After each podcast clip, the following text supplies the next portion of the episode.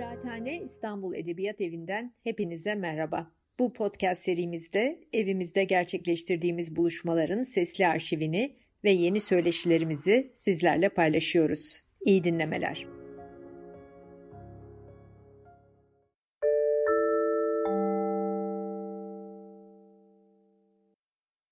Merhabalar herkese. Ee, benim e, bugünkü konuşmamın başlığı e, Dölöz nereden başlamıştı? E, kurumlar, yasalar, sözleşmeler. 22 Şubat'ta yine kıraathanede Levent Kavas Agam ben nereden başlamıştı? Değmelerin değme bir aradalığı diye bir konuşma yapmıştı. Ben de kendi konuşmamın başlığını biraz onun konuşmasından esinlenerek koymuş oldum. Ya bir yandan e, yani konuşma başlığı koymak bazen konuşmanın kendisini hazırlamaktan daha zor olduğu için yani başlık bulmak makalelere ya da konuşmalara bazen o konuşmayı hazırlamaktan ya da o makaleyi yazmaktan daha zor olduğu için biraz Levent Hoca'nın konuşmasından esinlendim. E, bir yandan da da daha temel olarak yani Levent Kavas'la yani aynı seminer dizisinde e, konuşuyor olmaktan duyduğum mutluluğu bir şekilde e, konuşmamın başlığıyla ifade etmiş oldum bu yolla. E, Deleuze nereden başlamıştı diye e, sorarken başlıkta da esas kastettiğim şey Deleuze'ün felsefeye nereden başladığı değil, özellikle daha spesifik olarak politik felsefeyle ilgilenmeye nereden başladığı.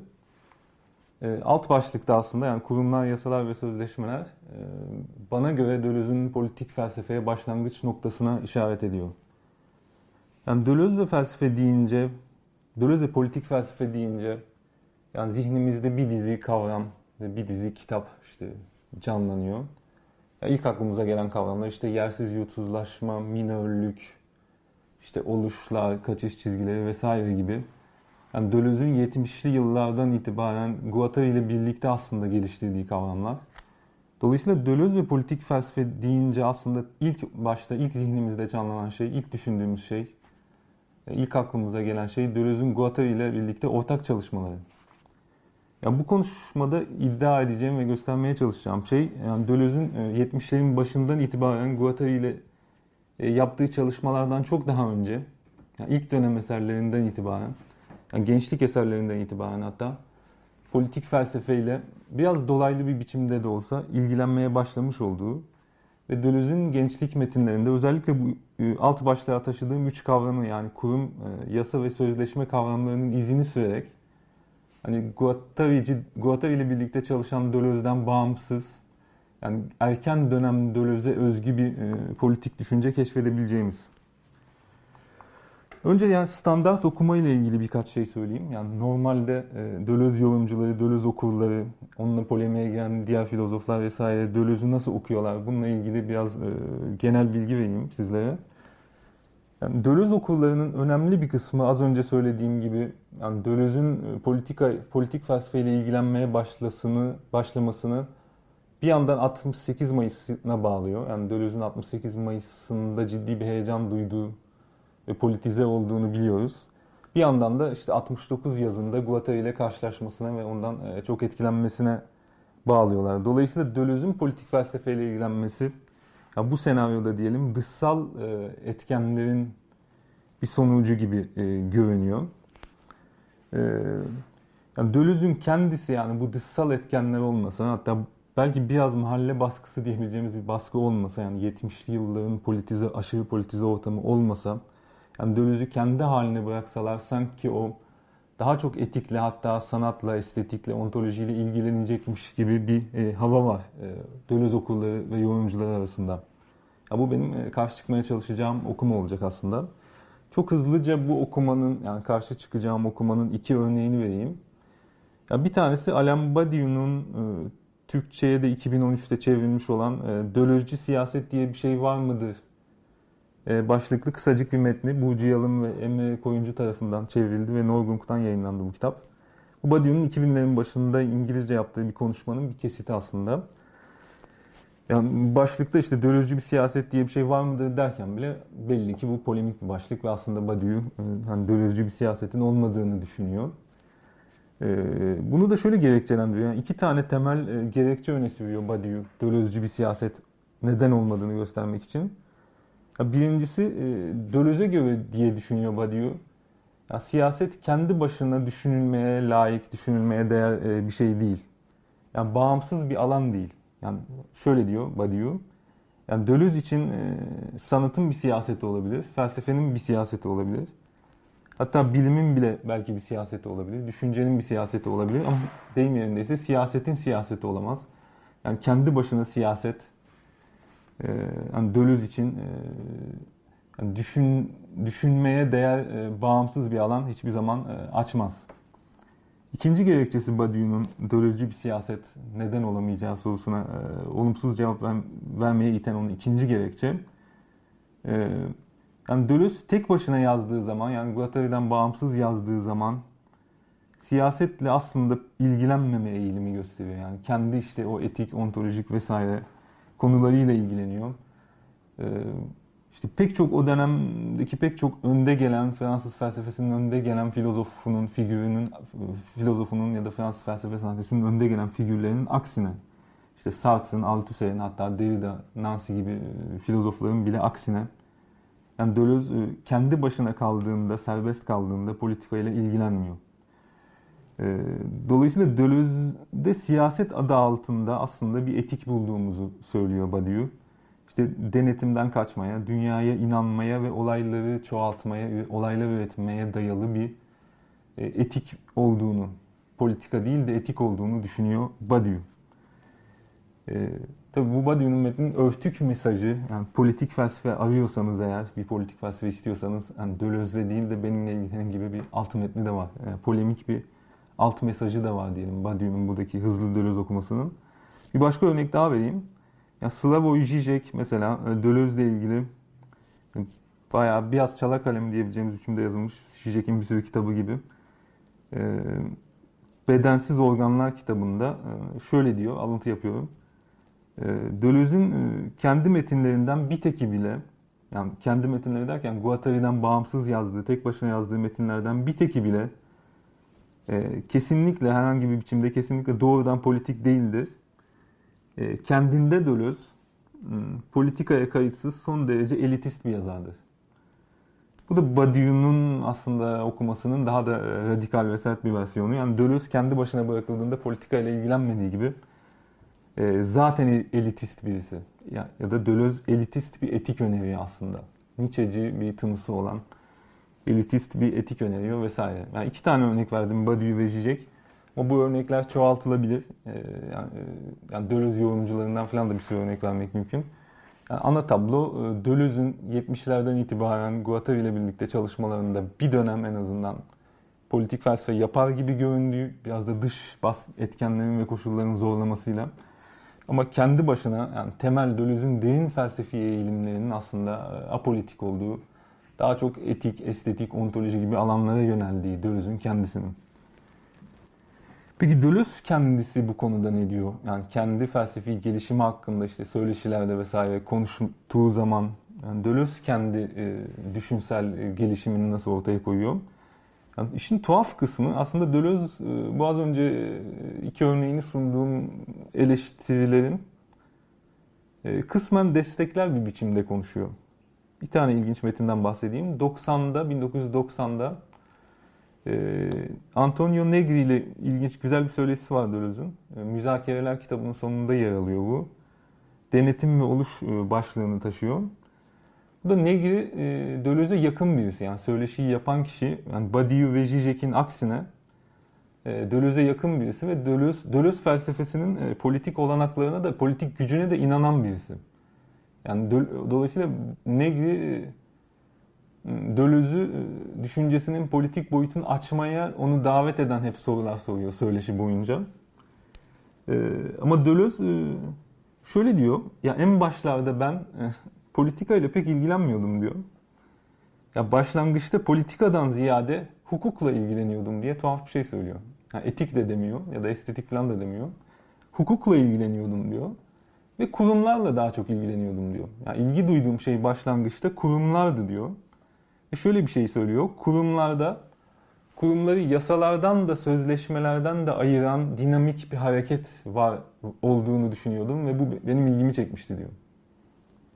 Yani ilk Deleuze'ün kendi senaryosu, kendi felsefi gelişimiyle ilgili Deleuze'ün sunduğu senaryoda Deleuze başlangıçta kurumlarla ilgileniyor Yani kurumları yasalardan ve sözleşmelerden ayırt eden dinamik e, hareketle ilgileniyor.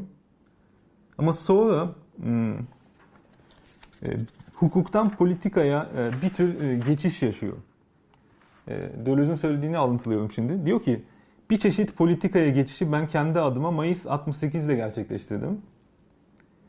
E, Guattari sayesinde, Foucault sayesinde, Elisamba sayesinde e, somut problemlerle temas kurdum. Anti-Oedipus baştan sona bir e, politik felsefe kitabı oldu diyor kendisi. Anti-Oedipus, Deleuze de Guattari'nin yazdığı ilk kitap. Dolayısıyla bu aslında bayağı e, yani az önce yani biraz da eleştirel bir e, alt metinle ya da eleştirel bir tonla Deleuze'e yöneltilen hani Deleuze politik değil aslında etik bir düşünürdü e, yorumunun ya da suçlamasının bir tür e, onaylanışını bize sunuyor Deleuze yani. Kendisi de açıkça 68'den sonra politikayla ilgilendiğini ve bunda da işte Guattari, Foucault, Elie Samba gibi figürlerin e, etkisinin olduğunu açıkça söylemiş oluyor. Ama politika yerine e, etikle ilgilendiğini söylemiyor Badiou'nun okumasının aksine. Politika yerine hukukla özellikle de kurumlarla ilgilendiğini söylüyor. Ya bu Deleuze'ün bu söyleşide verdiği bize ipucunu da biraz takip ederek yani kurumlar meselesini takip ederek Deleuze'ün erken dönem metinlerinde hmm, bir politik düşünce olup olmadığının izini sürmeye çalışacağım konuşmamda yani özellikle kurum kavramına odaklanarak. Ve e, bu Deleuze'ün kurumlara, Deleuze'ün dikkatini kurumlara çeken yani e, kurumlar üzerine düşünmeye iten o dinamik hareketin ne olduğunu anlamaya çalışacağım. Bir dizi e, 50'li ve 60'lı yıllara ait bir dizi e, metne e, bakarak. Yani çok hızlıca şunu söyleyebilirim. Deleuze yani hızlıca birkaç e, biblio, biyografik ve bibliografik veri verecek olursam Deleuze 1925'te doğuyor. E, 60'ların sonuna kadar 9 tane felsefe tarihi kitabı yazıyor. Başka filozoflar üzerine yazıyor. 60'ların sonunda da iki tane büyük, özgün, bağımsız felsefe kitabı yazıyor. Fark ve tekrar ve anlamın mantığı onlar. Dolayısıyla çok uzun bir dönem Deleuze özgün bir felsefe tarihçisi olarak biliniyor.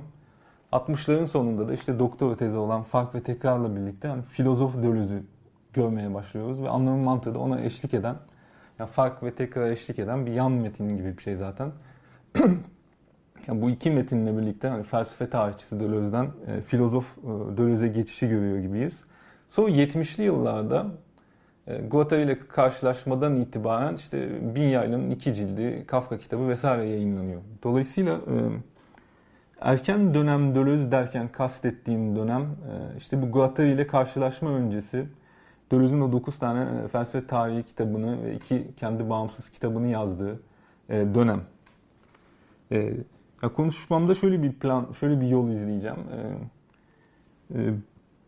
bir dizi bu erken döneme ait bir dizi metne bakacağım. Farklı tarihlere yayılmış bir dizi metne bakacağım ve bu metinlerde e, kurum, yasa ve sözleşme kavramları arasındaki ilişkiyi Deleuze'ün nasıl ele aldığını e, e, anlamaya çalışacağım. Her seferinde göreceğiz zaten ilginç olan o yani bu konuşmayı bu konuda yapmaya beni iten şey de o. Her metinde Deleuze kurumla sözleşme ve yasa arasındaki ilişkiyi biraz farklı, biraz değişik bir biçimde e, yeniden yeniden kuracak. Yani bu kurum yasa sözleşme üçlüsüne her seferinde başka bir bağlamda, başka bir felsefi bağlamda Deleuze e, dönecek ve e, yani biraz taşları yerinden oynatacak ama bir de bir, an, bir tür ana ekseni de yani Guattari öncesi Deleuze'ün politik düşüncesini belirleyen bir tür ana ekseni de her zaman koruyacak. O ana ekseni e, bir cümleyle özetlersem yani ıı, bu erken dönem metinlerinde son derece net, güçlü ve basit bir politik e, mesaj var. O da yani yasaları azaltın, kurumları çoğaltın. Yani Deleuze'ün önerdiği bize, e, yani bu erken döneminde önerdiği biraz naif ama güçlü politik felsefenin kurucu prensibi diyelim. Yasaları çoğaltın, pardon yasaları azaltın ama kurumları çoğaltın. Yasaları azaltın, kurumları çoğaltın. Yani bir dizi metinde Deleuze bu mesajı biraz varyasyonları uğratarak e, tekrar tekrar e, bize e, verecek. Dolayısıyla bu 50'li ve 60'lı yıllara ait yani 50'lerin başından 70'lerin başına kadar 5 farklı metne bakacağım e, konuşmamda.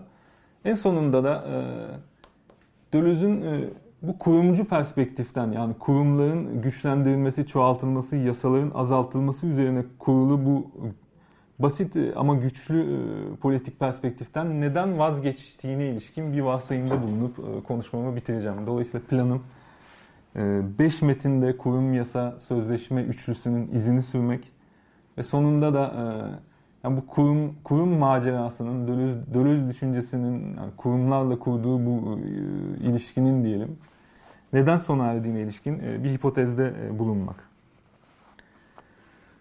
Evet ilk bakacağım metin, e, yani birinci üzerinde durmak istediğim e, metin e, 1955 yılına ait içgüdüler ve kurumlar başlığını taşıyor bu metin. Aynı başlığı taşıyan bir makal antolojinin, metin derlemesinin sunuş yazısı aslında. Bu kısacık bir yazı. E, e, Issız Ada ve diğer metinler kitabında Döloz'un bulunabilir. Yani Döloz'un ölümünden sonra çıkmış olan bu derleme e, kitapta da bulunabilir.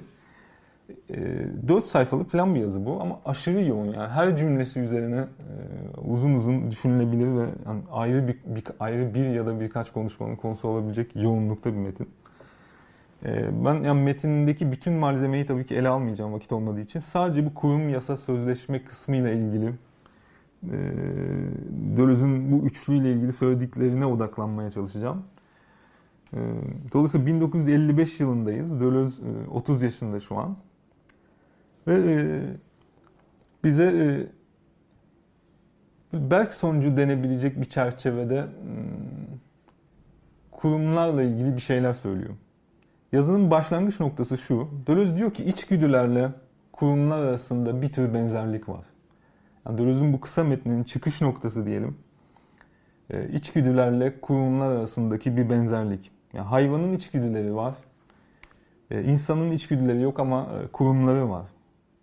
Ya hayvanın içgüdüleriyle yaptığı şeyi insan aslında kurumlarla yapıyor. Dolayısıyla içgüdülerle kurumların işlevi aynı aslında. Bunlar aynı şey değil tabii ki. Ama işle, işlevi aynı. İçgüdüde kurum da temelde tatmin araçları sağlıyor. Yani ihtiyaçların tatmin edilmesinin yollarına karşılık geliyor içgüdüler ve kurumlar. Ya hayvan işte yemek yeme e, ihtiyacını diyelim. Yani içgüdüleriyle avlanarak çözüyor diyelim ya da çiftleşme ihtiyacını işte içgüdüleriyle çözüyor. Tehlikelerden korunma ihtiyacını işte yine içgüdülerinin sesini izleyerek diyelim çözüyor. Yani insanda bunlar yok yani içgüdülerimiz olmadığı için yani açlık problemini yani avlanarak çözemiyoruz ama e, işte süpermarketle ve lokantayla falan çözüyoruz ya da yemekhaneyle her neyse. Yani belli kurumsal yapılar, hayvanın içgüdüleriyle çözdüğü problemleri bizim e, başka daha toplumsal araçlarla çözmemizi sağlıyorlar. İşte çiftleşme problemini e, evlilik kurumu çözüyor. Döloz'un verdiği bir örnek bu. Ya da güvenlik problemini tabii ki özel mülkiyet çözüyor. Ya da işte sigorta şirketleri mi derseniz vesaire. Yani bir dizi kurum bizim içgüdülerimizle sağlayamadığımız güvenliği e, bize sunacak toplumsal araçlar sağlıyorlar. Dolayısıyla çıkış noktası bu. Yani içgüdüler, içgüdülerle kurumlar arasında e, bir benzerlik var. Bunların işlevleri aynı. E, tabii ki bu indirgemeci ve kaba bir ayrımı vesaire. Yani Döloz'un yazısı çok hızlı gittiği için aşırı keskin bir ayrım yapıyor. E, yani muhtemelen bunun üzerine e, daha çok düşünmüş olsa, daha çok yazmış olsa bu ayrımı inceltirdi ama bunun üzerinde durmuyorum. Çıkış noktası bu. İçgüdüyle kurum arasındaki benzerlik. Ama ikinci adım yani Deleuze'ün makalesinin iki, ikinci adımı e, bu benzerliğin benzerlik e, üzerine benzerlik zemininde diyelim içgüdüyle kurum arasında önemli bir fark olduğunun kabul edilmesi. Yani büyük fark şu içgüdü e, dolaysız bir tatmin sağlıyor. Yani içgüdüleriyle hayvan e, ihtiya, ihtiyacını neyse o dolaysızca e, tahmin ediyor. Ta, e, tatmin ediyor affedersiniz. Oysa kurum e, dolaylı e, biçimde ya da yapay yollardan ihtiyacı tatmin ediyor. E, bu da şu demek, tatmin edilmesi gereken ihtiyaçla onu tatmin etmeye yarayan kurum arasındaki ilişki zorunlu bir ilişki değil.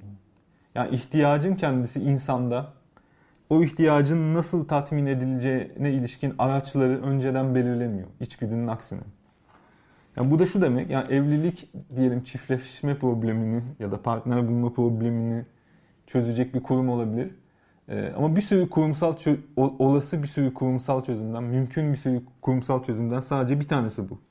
Ya da özel mülkiyet diyelim güvenlik sorununu çözmenin e, olası olanaklı yollarından ya da e, bir tanesi sadece. Dolayısıyla e, kurumlar e, çözümlerle e, ihtiyaçlarla o ihtiyaçların tatmin edilmesinin problemle çözümün çözüm, problemle çözüm arasındaki bağın dolayımlı hale geldiği yapılar. Sadece di, hızlı bir dipnot olarak söyleyeyim. Yani bütün bu fikirlerin arkasında tabii ki Bergson'un Yaratıcı Evrim kitabındaki analizleri var. Yani içgüdü ve zeka ayrımı, Bergson'un Yaratıcı Evrim'de yaptığı içgüdü ve zeka ayrımı. Yani Deleuze bu satırları yazdırıyor.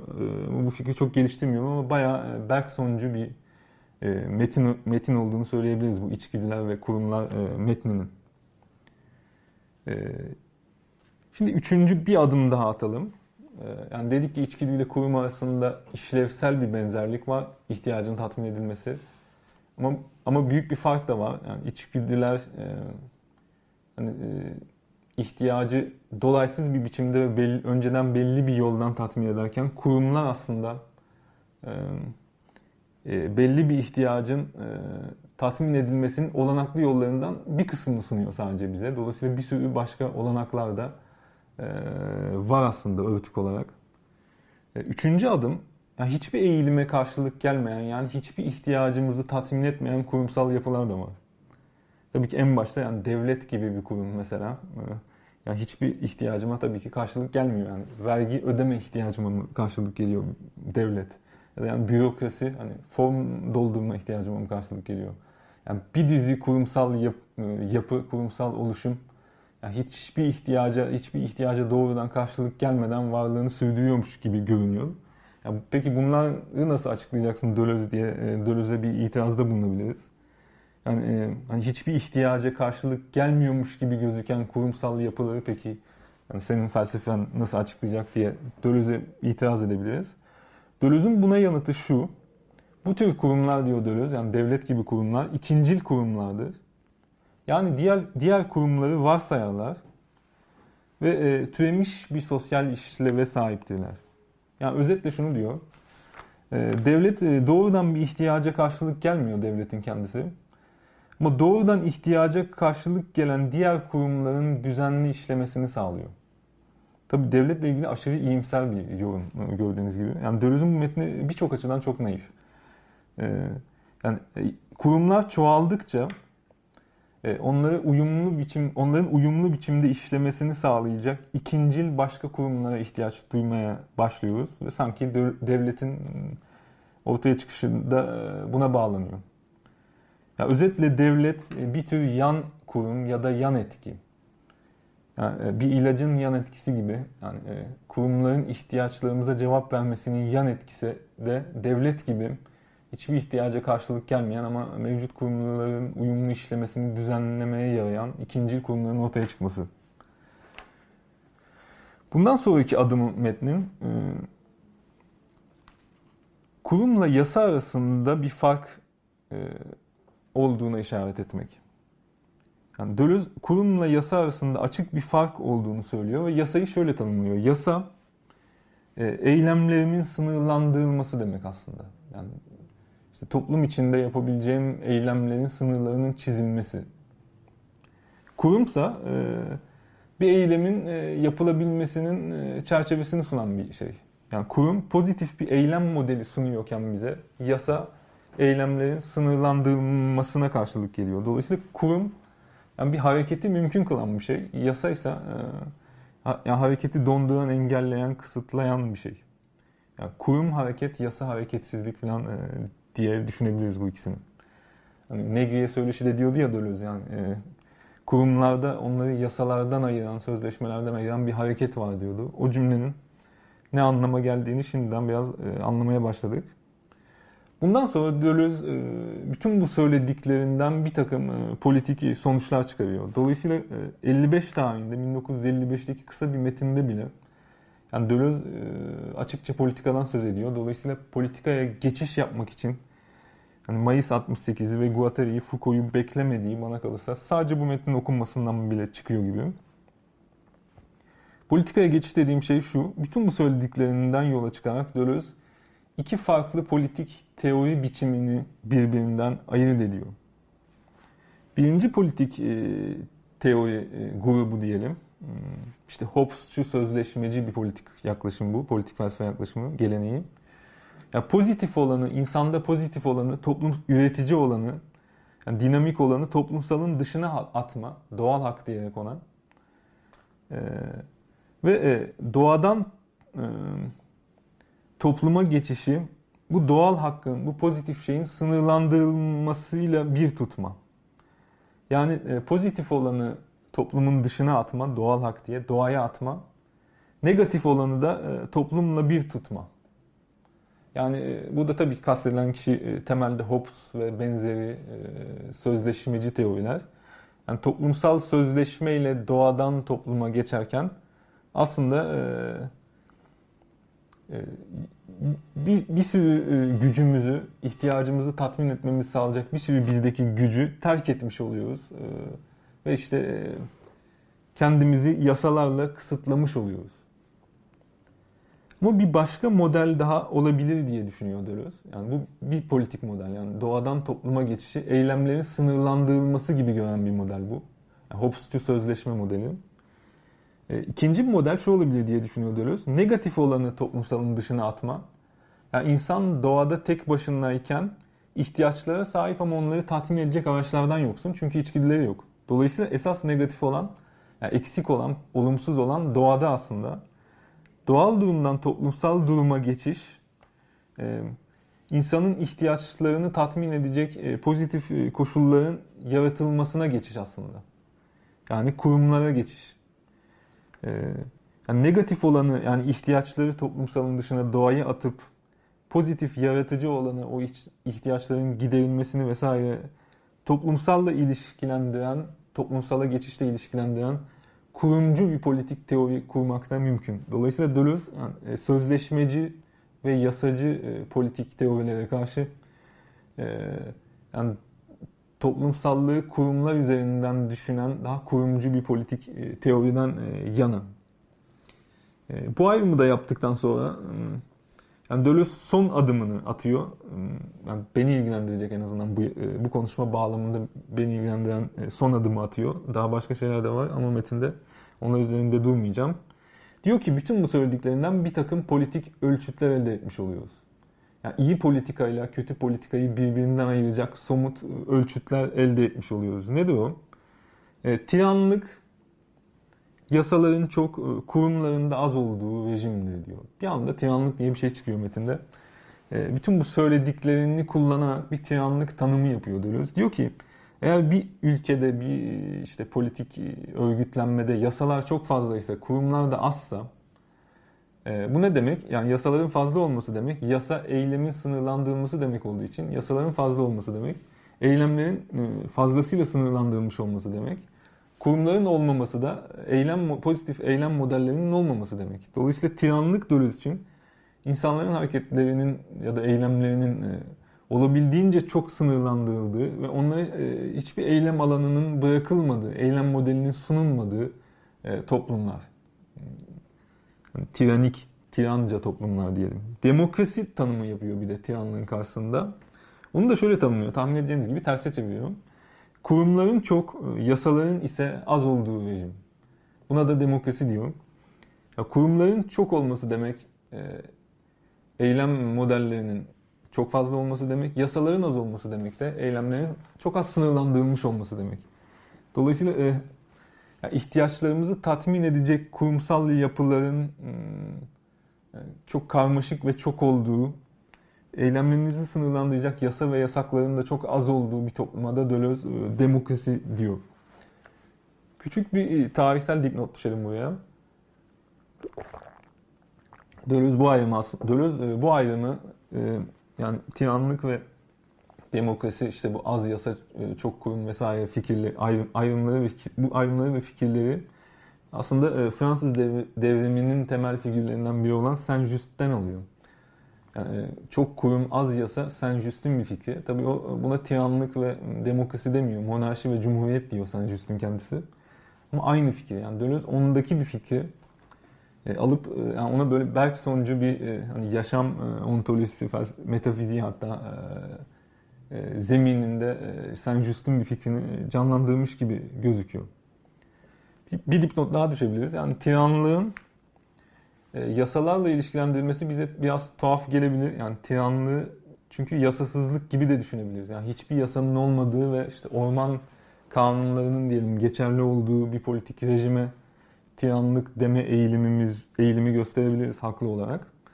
Yani Deleuze burada yasaların çok e, kurumların az olduğu bir rejim olarak tanımlarken tiranlığı e, yasaların yani doğrudan insanların eylemlerini kısıtlamaya hizmet ettiği bir rejimden söz ettiğini açıkça söylüyor.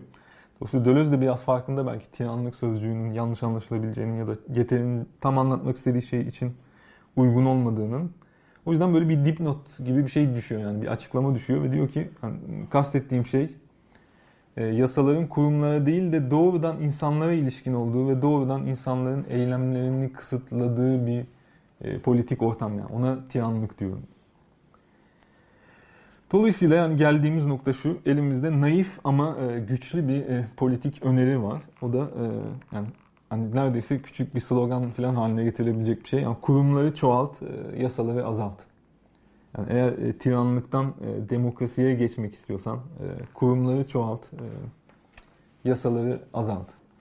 Tabii böyle kurumcu bir politika izlemenin de kendine özgü e, bir araştırma alanı, bir düşünme ve mücadele alanı açacağını biliyoruz. Yani, e, yani kurumcu bir politika izlemek demek, e, temel politik problemleri kurumlar düzeyinde ifade etmek demek aslında. E, yani zaten demin şunu söyledik yani kurumlar ihtiyaçları yapay yollardan e, tatmin ediyorlar. Dolayısıyla e, her kurum e, bir ihtiyacın e, olanaklı tatminlerinden bir tanesine karşılık geliyor.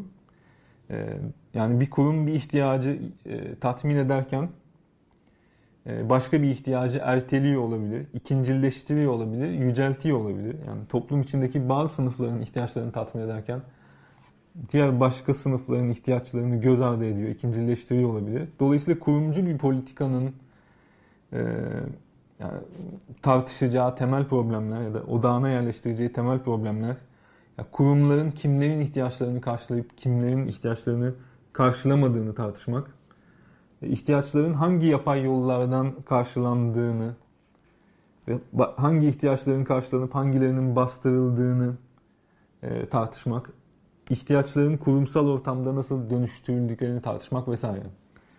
E, dolayısıyla bu metin hakkında bu kadar konuşmak yeter. Yani birinci metin hakkında. E, burada neyle karşılaşıyoruz? E, yani yasa, kurum ve e, sözleşme bu üç kavram yani Deleuze'ün politik alanı düşünmesinin koordinatlarını belirliyor gibi.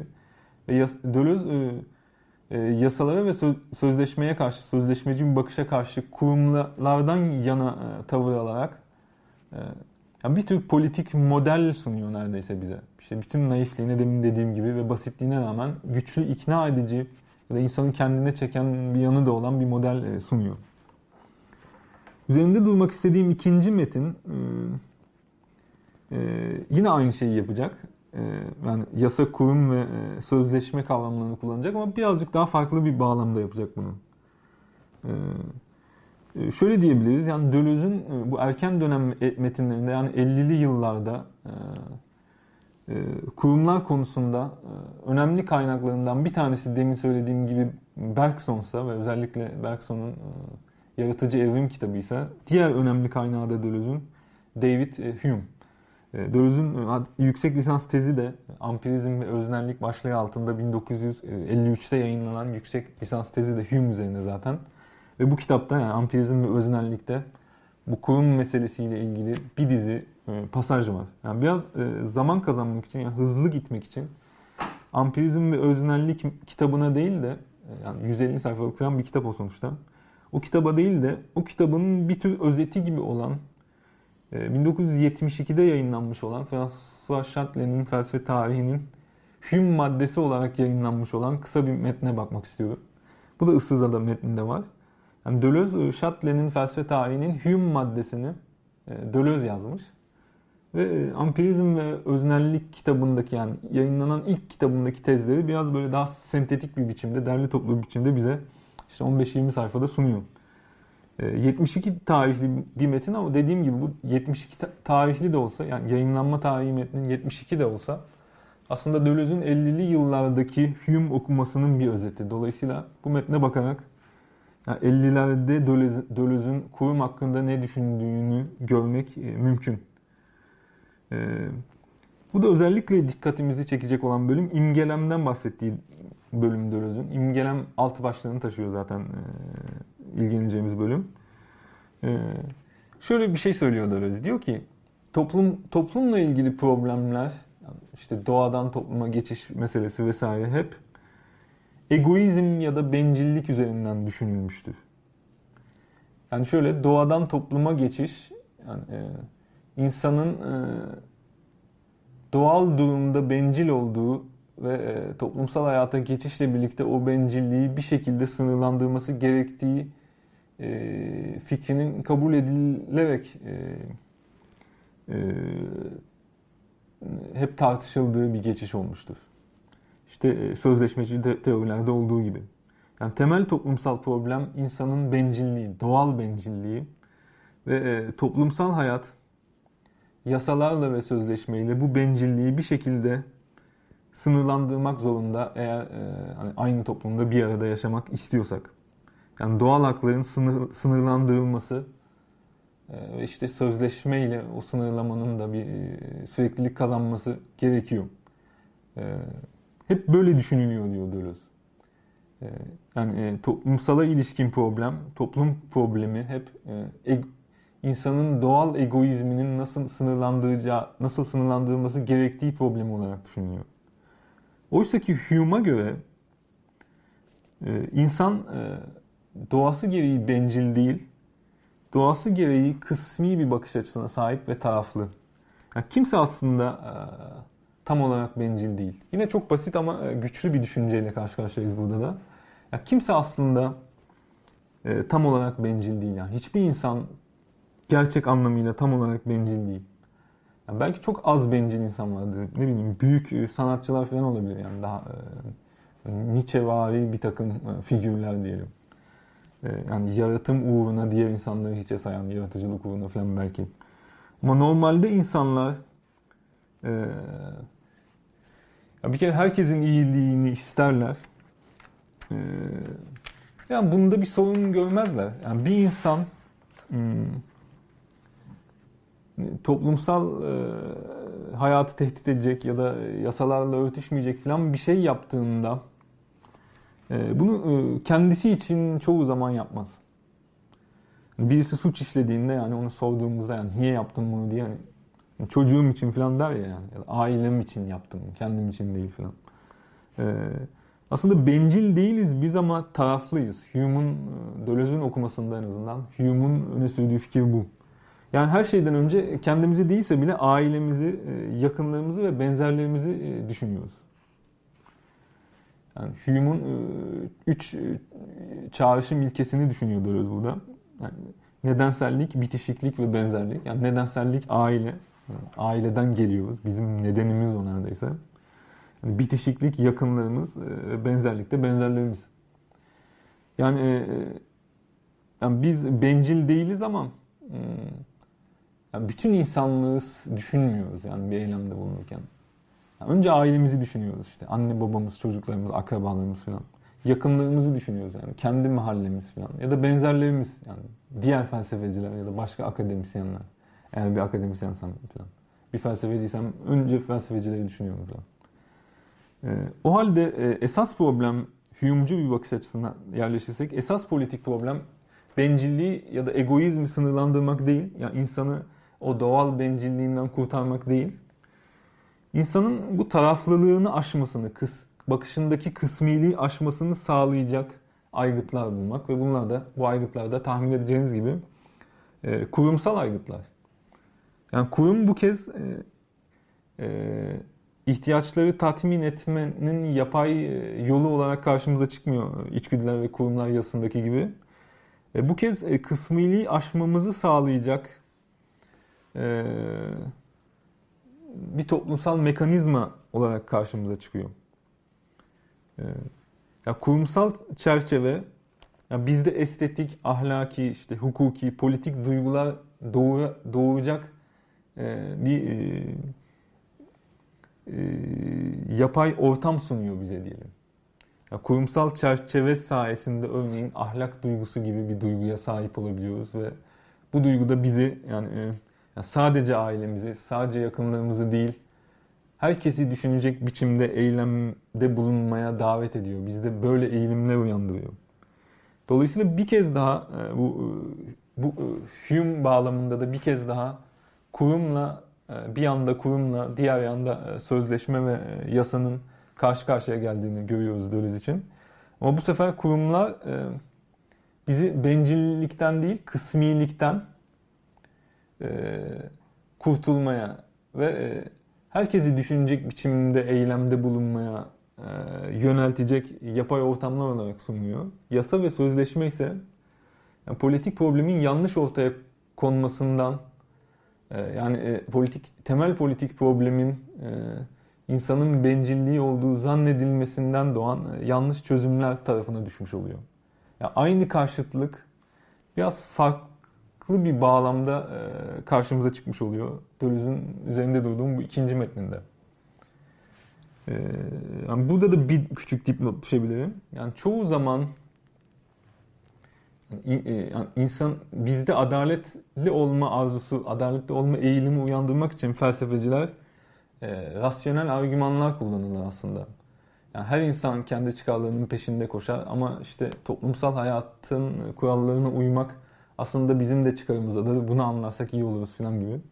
Dolayısıyla rasyonel bir argümanla, bir akıl yürütme ve gerekçelendirmeyle insanı toplumsal hayata ikna etmeye çalışıyor birçok e, adalet teorisi felsefe tarihinde.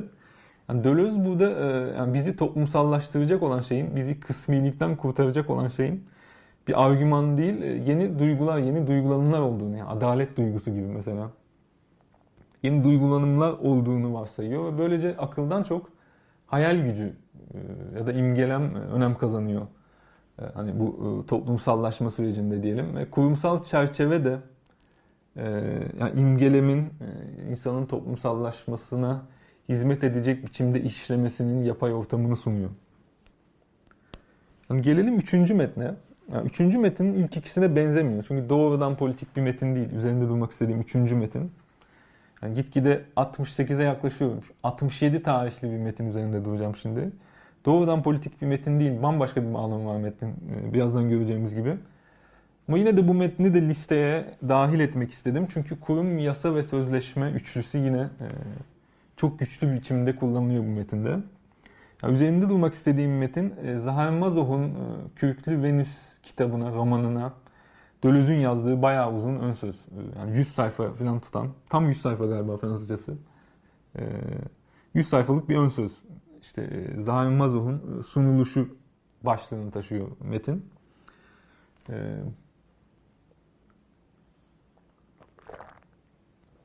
Artık 10 10 yıldan fazla geçmiş o Hume ve Bergson e, e, bağlamında kurumların tartışılmasından. Bu sefer Deleuze e, sadomazoşizm kavramını eleştirmeye başlıyor. Yani eleştirisinin hedefinde diyelim. E, sadomazoşizm kategorisi var ve Deleuze bayağı güçlü ve ikna edici. Yani psikanalistleri falan da ikna eden. Hatta Lacan'ı da bayağı Lacan'ın da övgülerini alan bir eleştiri sunuyor e, sadomazoşizm kavramına ve sadizmin ve mazoşizmin iki ayrı bağımsız e, yapı, bağımsız sistem olduğunu güçlü biçimde gösteriyor. E, yani aynı kişi hem sadist hem mazoşist eğilimler tabii ki gösterebilir ama sadomazoşizm yani iki bağımsız kavramın bayağı kötü bir biçimde bir araya getirilmesine dayanıyor. Yani eğer bu olguları anlamak istiyorsak, sadizmi ve mazoşizmi anlamak istiyorsak önce bu iki olgunun bağımsız olduğunu fark etmemiz ve bu ikisini e, birbirinden ayırmayı e, başarmamız gerek.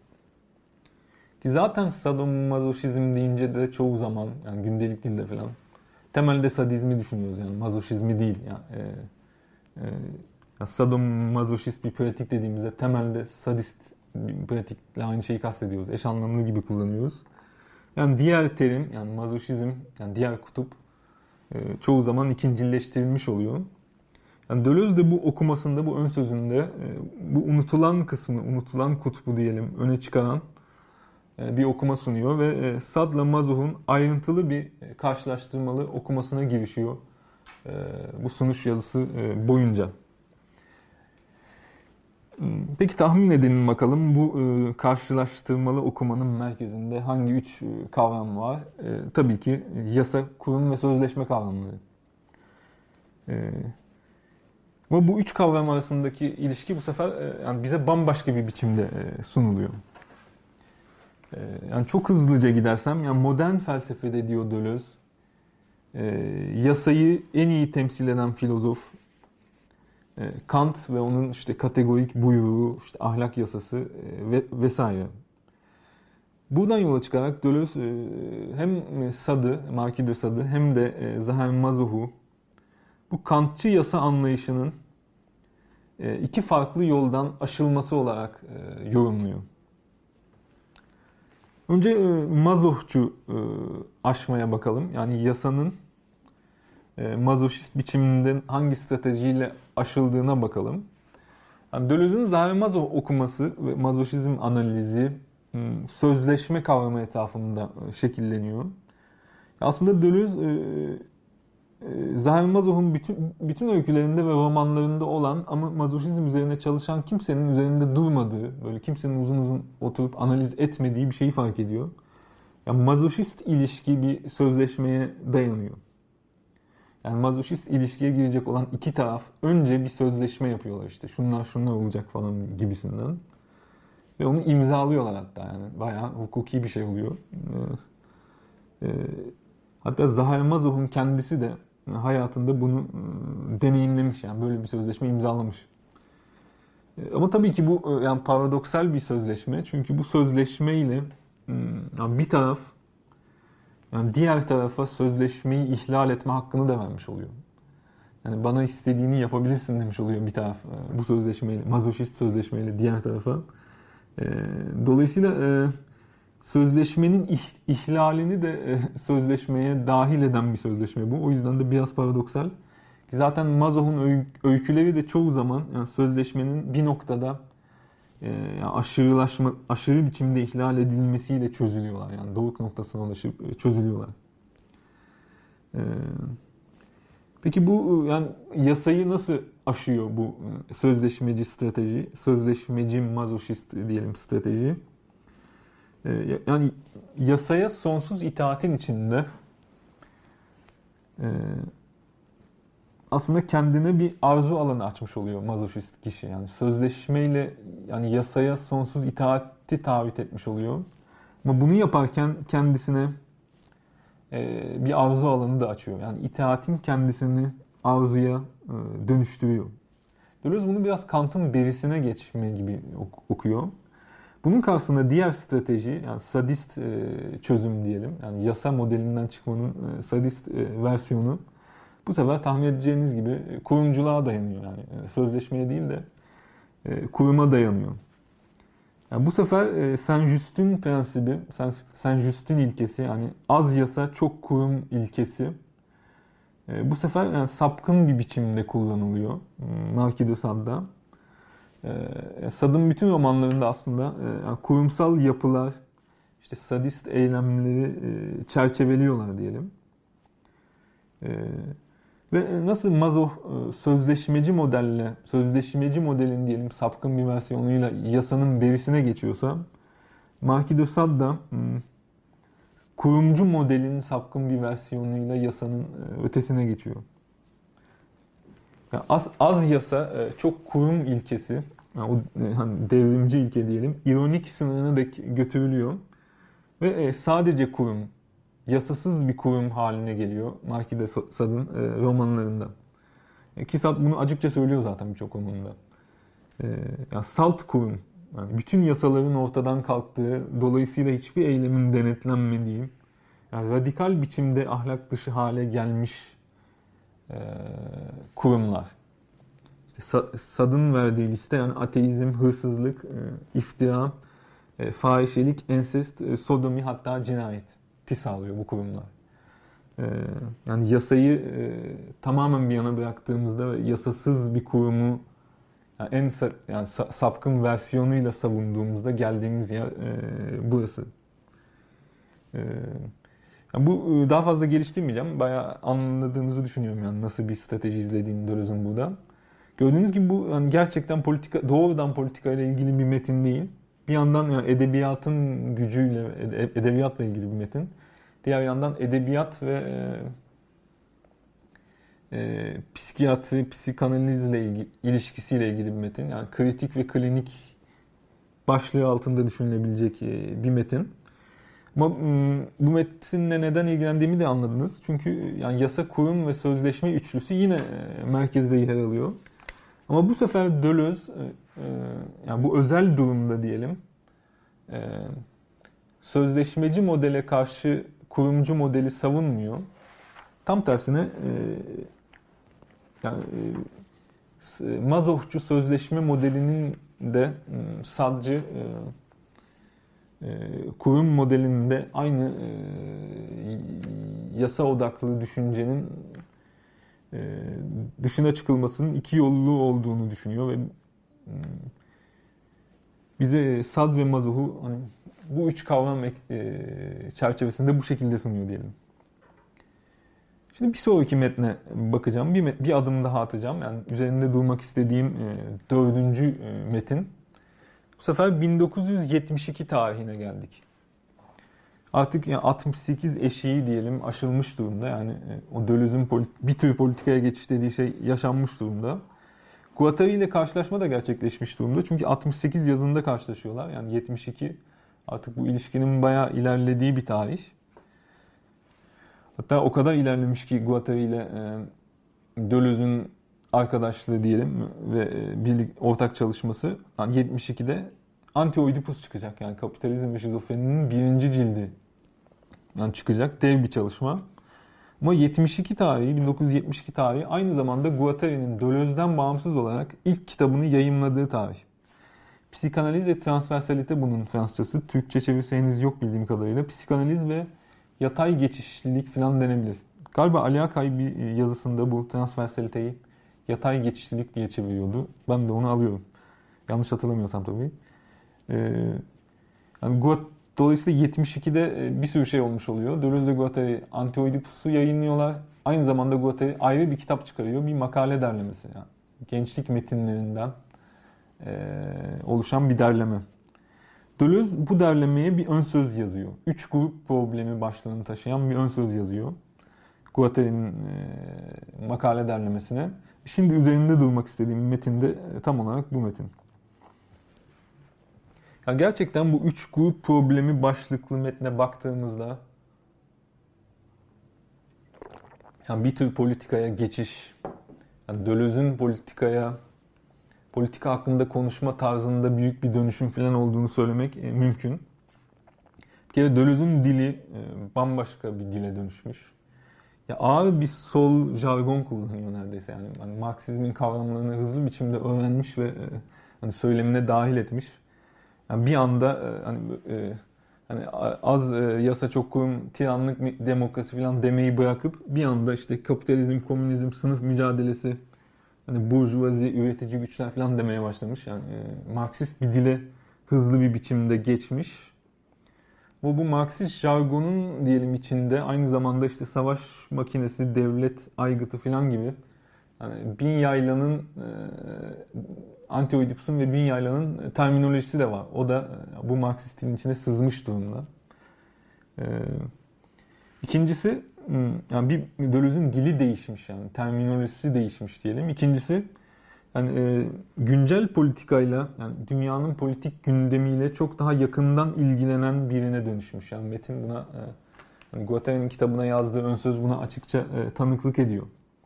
Yani yine aynı yıla ait mesela Deleuze'ün Foucault ile yaptığı entelektüeller ve iktidar söyleşine, söyleşisine de bakılabilir. Orada da aynı şey var yani. Yine Deleuze e, yani politik gündemle çok daha yakından ilgilenen birisi gibi e, konuşuyor. O ilk metinlerindeki yani naif, o Bergsoncu, Hume'cu naif yan e, ortadan kalkmış gibi görünüyor. Yani bu anlamda e, bir tür e, politizasyon olduğunu, 70'lerin başında Deleuze'ün çok daha politik hale geldiğini bu anlamda söylemek mümkün. Şimdi biraz metinde neler olduğuna bakalım. Yani bizim kurum, yasa ve sözleşme üçlüsünün bu metinde neye dönüşmüş olduğuna bakalım. İlk dikkatimizi çeken şey, yani bu metinde devlet üzerine daha ayrıntılı biçimde düşünmeye başlamış olması Deleuze'ün. Yani önceki metinlerde devletten ya hiç söz edilmiyordu ya da hatırlıyorsunuz Deleuze devletin ikincil bir kurumdan ibaret olduğunu söylüyordu. Yani doğrudan arzumuza, ihtiyaçlarımıza karşılık gelen e, kurumların e, örgütlenmesini ve uyumlu biçimde işlemesini sağlayan bir yan etki, bir ikincil kurum olduğunu söylüyordu devletin. Devlet meselesini geçiştiriyordu aslında Deleuze. Halbuki bu üç grup probleminde yani 72 tarihli metin, metinde yani bayağı e, devlet devlet üzerine uzun uzun e, düşünüyor işte devlet e, sermaye ilişkisi falan üzerine böyle 2-3 sayfalık bir e, bölüm var. Yani öte yandan bir devamlılık da var. Yani o 50'lerin başındaki metinle metinlerle e, bu metin arasında bir tür devamlılık da var. Çünkü devlet bir tür türemiş kurum olarak görülmeye e, devam ediliyor. Yani e, Hume'cu ve Bergsoncu çerçevede de, daha bu Marksist çerçevede de devlet e, daha temel yapılardan türeyen bir yapı. Yani üst yapı işte.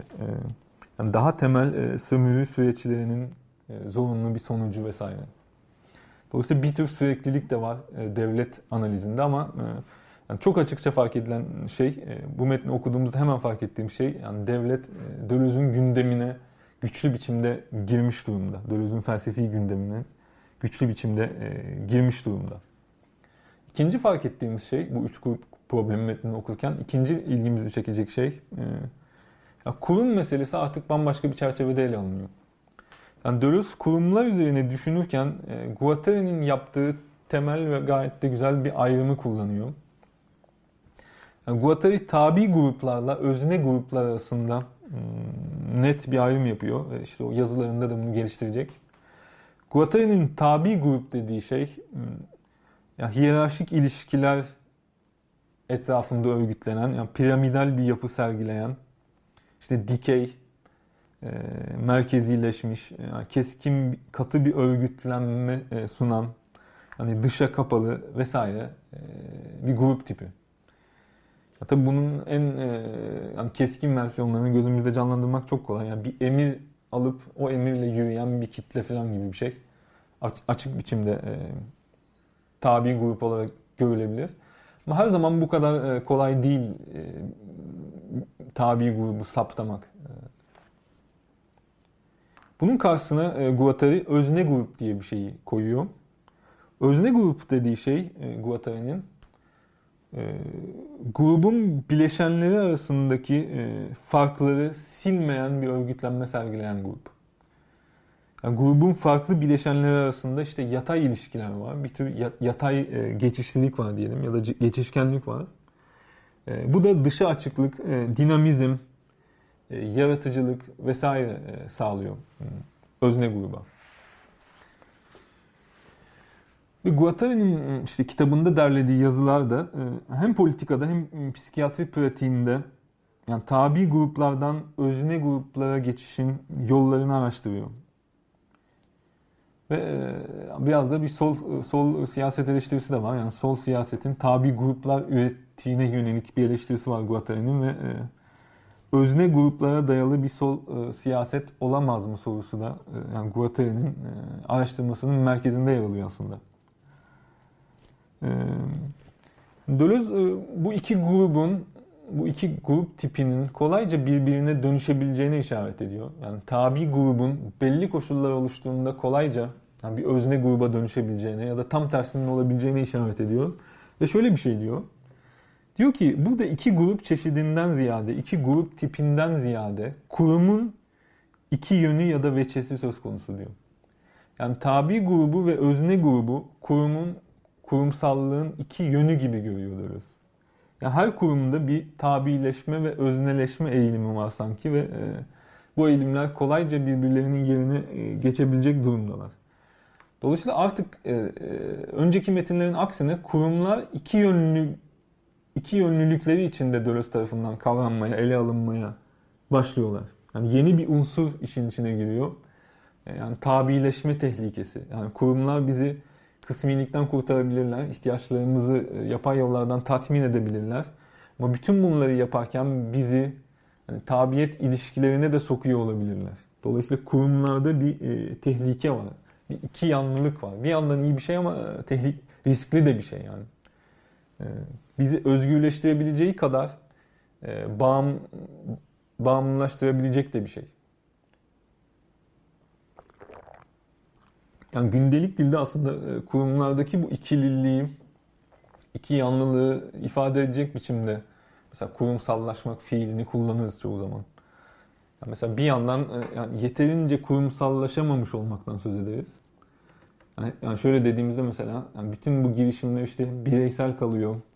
İnsanlar tek tek bir şeylerle uğraşıyorlar ama bir türlü kurumsallaşamıyor bütün bu çabalar. Yani herkes bir tuğla koyuyor ama bir türlü duvar örülemiyor falan dediğimizde kurumsallaşamamaktan yakınıyoruz. Yani e, pozitif bir eylem modelinin e, bireysel girişimleri sürekli hale getirememesinden yakınıyoruz bir yandan. Ama bir yandan da fazla kurumsallaşmaktan da yakınıyoruz yani gündelik dilde. Yani o, yani o eski amatör ruhumuzu kaybettik yani artık çok kurumsal olduk falan dediğimizde bu sefer yani e, diğer kurumun diğer kutbunu yani tabileşme eğilimini e, vurgulamış, onun altını çizmiş oluyoruz yani. Dolayısıyla kurumlar yani çoğu zaman gündelik dilde kurumlardan söz ederken bile fark ettiğimiz bir şey bu. İki yönlü yapılar aslında, iki yönlü oluşumlar. Yani bir yandan özgürleştirici ama bir yandan özgürleştirirken de bağımlı kılan, bağımlı kılıcı yapılar. Yani okul gibi bir kurumu düşünün. Yani yaratıcılığı e, koruyan bir kurum. Yani aslında akademi, okul, her neyse eğitim kurumları. Ama yoksa yaratıcılığı öldüren kurumlar mı bunlar da diyebilirsiniz. Yani yaratıcılığı koruyorlar mı, besliyorlar mı, arttırıyorlar mı, ona e, kendisini ifade etmesinin aygıtlarını sunan kurumlar mı bunlar? Yoksa yaratıcılığı öldüren e, kurumlar mı? İşte ne bileyim evlilik, aşkı ve sevgiyi koruyan bir kurum mu? Ee, yoksa öldüren bir kurum mu? Buna cevap vermek e, çok zor. Yani kurumlar e, korudukları şeyi aslında aynı zamanda e, tabiyet ilişkileri ağına da dahil etmiş oluyorlar çoğu zaman. Yani Deleuze e, bunu fark ediyor aslında 70'lerin başında. Dolayısıyla o naif, e, hani az yasa çok kurum önerisi e, hani biraz daha sakınımlı hale gelmeye başlıyor.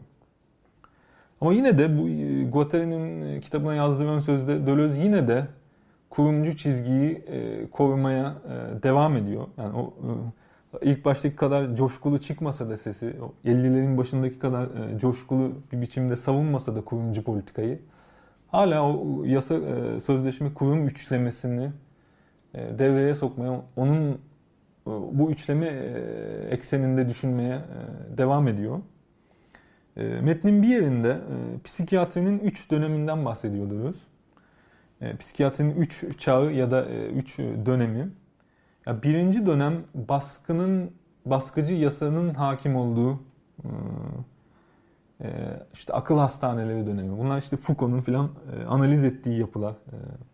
E, hastalar mahkum gibiler ve işte yasa tarafından bütün hareketleri, bütün eylemleri sınırlanmış durumda. İşte kapatma mekanları içinde kendilerini ifade edemez, eylemde bulunamaz hale getirilmiş durumdalar. Yani yasa birinci dönemi psikiyatrinin yasacı dönem. İkinci dönemi, psikiyatrinin ikinci büyük dönemi e, e, psikanalize karşılık geliyor ve psikanaliz en azından delilerin bir kısmıyla, e, yani Deleuze böyle diyor, ben demiyorum. Yani deli, tırnak içinde delilerin bir kısmıyla yani nevroz hastası olanlarla, nevrotiklerle bir tür sözleşme yapılabileceğini keşfediyor. Yani psikanalizi de tıpkı mazoşist ilişki gibi yani bir sözleşmeyle başlıyor. Yani hasta ile analiz yap, analizi yapacak olan kişi e, sözleşme yapıyorlar ve analiz e, öyle başlıyor. Dolayısıyla e, e, psikanaliz e, yasacı modelden farklı olarak e, sözleşmeci modele geçiyor. Hatta küçük ve ilginç bence ilginç bir dipnot. E, e Deleuze şeye dikkat çekiyor. Yani terapide e, hipnozun ortadan kalkması. Yani hipnoz sözleşmeci modelle örtüşmediği için belki de gitgide daha az kullanılır hale geldi gibi bir şey söylüyor. Psikiyatrinin üçüncü dönemi de tahmin edeceğiniz gibi yani yasacı ve sözleşmeci dönemden sonra üçüncü dönemde e, kurumsal e, psikiyatri dönemi. E, ve bu da artık ne hastalar kapatılıyor akıl hastanelerinde olduğu gibi ne de onlara bir sözleşme dayatılıyor. E, şöyle bir şey oluyor e, kurumsal psikiyatride. Yani hasta ile doktor ilişkisi e, farklı gruplar, farklı özne gruplar lehine aşılıyor aslında. Ya hastanede hastane ortam, hastane kurumsal ortamında hasta doktor ilişkisi yerine işte hademeden muhasebeciye kadar hastanede olan herkese, hastalar da dahil tabii ki, e, herkesi kapsayacak irili ufaklı bir dizi gruplaşma e, ortaya çıkıyor. Gruplaşma pratiği uygulanıyor. Bunlar sayesinde e, ya herkesin eylemleriyle kendini ifade edebileceği işte bir birliktelik icat edilmiş oluyor. Guattari'nin kendisi bunu uzun süre labort kliniğinde deniyor. Yani kurumsal psikiyatriyi açıkça savunan ve uygulamış da birisi Guattari. Yani Jean Uri ve ondan önce de Tosqueles'in savunduğu bir şey bu kurumsal psikiyatri ve e, Guattari de Uri ile birlikte labort kliniğinde e, kurumsal psikiyatriyi pratike ediyor gerçekten. Tabi bununla ilgili güzel bir belgesel var. E, YouTube'da falan kolayca bulunabiliyor. Onu da tavsiye ederim. Labort e, sadece Fransızcasını biliyorum. Le droit à la folie yani deliliğe, delilik hakkı gibi bir şey. İngilizce altyazılı falan belki bulunabilir. Guattari ile söyleşi de var burada. 70'li yıllarda Labort kliniğinin ve e, kurumsal psikiyatrinin tam olarak neye benzediğini de e, güzel gösteren, ona tanıklık eden bir belgesel. Tabii ki sonradan yani Labort eski canlılığını kaybediyor. Yani 2000'lerin başında filan Jean Uwe yani 2000'lerin başında yaptığı böyle biraz karanlık bir söyleşide yani kurumsal psikiyatri çöktü ve anti psikiyatri kazandı filan gibi böyle biraz da polemik bir şey söylüyor. Yani anti psikiyatri kazandı derken anti psikiyatrinin hani kurumsalcılık karşıtı olmasına gönderme yapıyor tabii ki. Aslında onlar da tam olarak kazanmış değiller. Sadece kurumsal psikiyatri başarısız oldu demiş oluyor. Yani kaybettik bu savaşı demiş oluyor. Her neyse yani bunun çok ayrıntısına girmeyelim. Ee, peki bu 72 yani bir toparlama yapacak olursak bu 72 tarihli yazıdan ne öğrendik? Yani üzerinde durduğum dördüncü metinden ne öğrendik? Bir, yani Deleuze devlet üzerine daha fazla düşünmeye başlıyor. İki, hmm, kurumlar meselesi biraz daha çetrefilli hale gelmeye başlıyor. Yani Deleuze kurumlara ilişkin hani naif bakış açısını terk ediyor. Yani onları saf tatmin araçları olarak görmekten vazgeçiyor ve kurumları yani özneleşme ve e, tabileşme eğilimlerinin bir arada bulunduğu daha e, karmaşık yapılar gibi görmeye başlıyor. Yani bakış açısı biraz derinleşiyor aslında. İyi bir şey de oluyor bir yandan. Üçüncüsü yani yine de Deleuze e, kurum, yasa, sözleşme üçlüsünü kullanıyor. Ve bu üç kavramdan e, kurumu tutup diğer ikisine karşı onu e, savunuyor. Dolayısıyla yani ilk metinlerdeki ayrımı ve karşıtlığı hala düşüncesinde e, koruyor. Şimdi üzerinde durmak istediğim e, son metne yani 5. metne geliyorum. Bu 73 tarihli ama 72'de yapılmış bir konuşma. Dolayısıyla neredeyse, neredeyse demin üzerinde durduğum yani 3 grup problemi metniyle aynı dönemde e, yazılmış bir metin. Yani aynı dönemde yapılmış bir konuşmaya da. Yani neredeyse iki, e, iki metnin tarihi aynı. Göçebe düşünce başlığını taşıyor bu üzerinde durmak istediğim son metin. E, Nietzsche ile ilgili bir kolokyumda e, Deleuze'ün yaptığı sunum aslında. 73'te yayınlanıyor dediğim gibi. Yani Birçok başka filozofun da bulunduğu bir ortamda Deleuze e, Nietzsche hakkında e, bir konuşma yapıyor. E, ya işte bu metinde Deleuze kurumcu bakış açısını açık biçimde reddedecek ve terk edecek onu. O açıdan e, yani bayağı ilginç bir dönüşümme tanık olacağız şimdi. Yani metin yani Nietzsche, Marx, Freud üçlüsünün birlikte ele alınmasının eleştirisiyle başlıyor. Yani genel genelde bu modernliğin ufku olarak sunulur bu üçlü diyor. Nietzsche, Marx, Freud üçlüsü. Halbuki Nietzsche diğer ikisinden ayrılıyor diyor. Buna da küçük bir dipnot. Yani burada sanki örtük bir Foucault eleştirisi var. Çünkü Foucault da 60'ların başında tam, tam da Deleuze'ün kendisinin düzenlediği bir Nietzsche kolokyumunda e, Nietzsche, Marx, Freud diye bir konuşma yapıyordu. Yani Deleuze sanki burada ona cevap veriyor da gibi. Öyle de okunabilir burası. Bu neyse çok önemli değil o bizim için. Yani şöyle diyor. Yani Marksizm Marx demiyor, Marksizm diyor. Belki bu da önemlidir. Yani ikisini birlikte ikisini birbirinden ayırıyor olabilir. Diyor ki Marksizm devlet problemini e, daha iyi bir devlet e, kurarak çözmeyi öneriyor. Yani devleti yıkarak değil de daha iyi bir devlet e, kurarak ya da devletin dışında bir çözüm önermiyor. Devlet içi bir çözüm öneriyor. Devlet problemini çözmek için. Freudçuluk ya da psikanaliz yine Freud da demiyor. Burada da gelenekten bahsediyor Freud'un kendisinden ziyade. Freudçuluk da aile sorunu için benzer bir strateji izliyor. Yani aile problemini aile dışında bir çözüm önererek değil, daha iyi bir aile modeli önererek e, çözmek istiyor. İşte Nietzsche bunu yapmıyor diyor. Yani Nietzsche e, devleti ve aileyi ve benzer e, kodlama mekanizmalarını yeniden üretmeyecek, hiçbir kodlamaya hizmet etmeyen, bütün kodlamaların, bütün kodların arasından sıyrılıp gidecek, akacak bir şeyin peşinde diyor. O yüzden de Marx ve Freud'dan ayrılıyor Nietzsche. Ya bir anda kodlama gibi bir kavram karşımıza çıktı. Yani yeni bir kavram bu. Anti-Oedipus'un terminolojisi aslında artık 72'de Anti-Oedipus çıkmış. E, tam da on, kitabın çıktığı sene yapıyor Deleuze bu konuşmayı. Dolayısıyla biraz e, e, o terminoloji sızıyor Deleuze'ün konuşmasına. Yani kodlamayı sezgisel düzeyde anlasak bile olur yani çok önemli değil bizim için. E, yani akışların kodlanması, kayda geç, yani arzuların, arzu akışlarının kodlanması, kayda geçirilmesi, öngörülebilir kılınması, denetlenebilir, yönlendirilebilir kılınması gibi bir şey anlayabiliriz kodlamadan. Yani aile, yani bizim işte e, bir sürü ilişki kurma biçimlerimizin bir kodlanmasına karşılık geliyor. Devlet de tabii ki öyle. E, yani Nietzsche sanki hiç kodlanmamış ya da kodlanamayacak bir düşünce üretmeye çalışıyor Deleuze'ün yorumunda.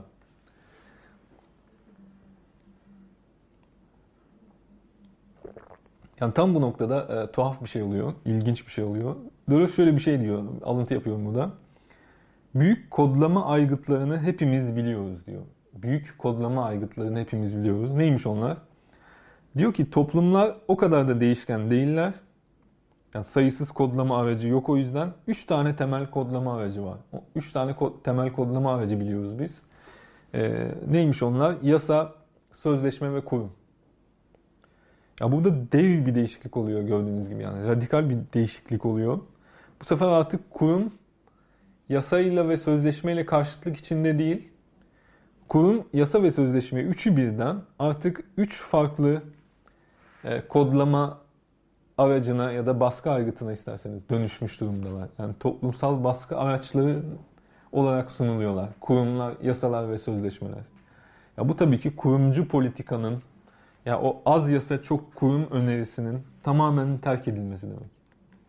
Ya burada Deleuze artık e, yani kurumcu e, siyaset fikrinin tamamen bir yana bırakıyor. Yani Nietzsche yasanın, sözleşmenin ve kurumun ötesinde bir düşünce üreten birisi olarak sunuluyor. Sonra bir dizi örnek veriyor. Bunlar da bizim için ilginç. Birinci örnek kitap örneği. Yani, yani bir kitap e, yasacı model üzerinden işte bir kodlama yapıyor olabilir. Yani yasa kitapları var işte. Hukuk kitapları tabii ki. Yasa metinleri ve kutsal kitaplar. Sözleşmeci model içinde bize sunulan kitaplar var. Sözleşmeye dayalı model. Yani satın aldığımız bir roman mesela yani. yani bir, e, yani bir para veriyoruz ve zaman ayırıyoruz o romana. Yani sanki yazarla ve yayın eviyle bir sözleşme yapıyoruz. Yayın evi de bize iyi vakit geçirmeyi, ilginç bir şeyler bize okutmayı vaat ediyor. Yani bir alım satım var aslında burada. Bir sözleşme var ve de. Kurumsal kitaplar, üçüncüsü, üçüncü kodlama biçimi. Bunlar da politik kitaplar, eğitim kitapları, hatta devrimci kitaplar falan diyor.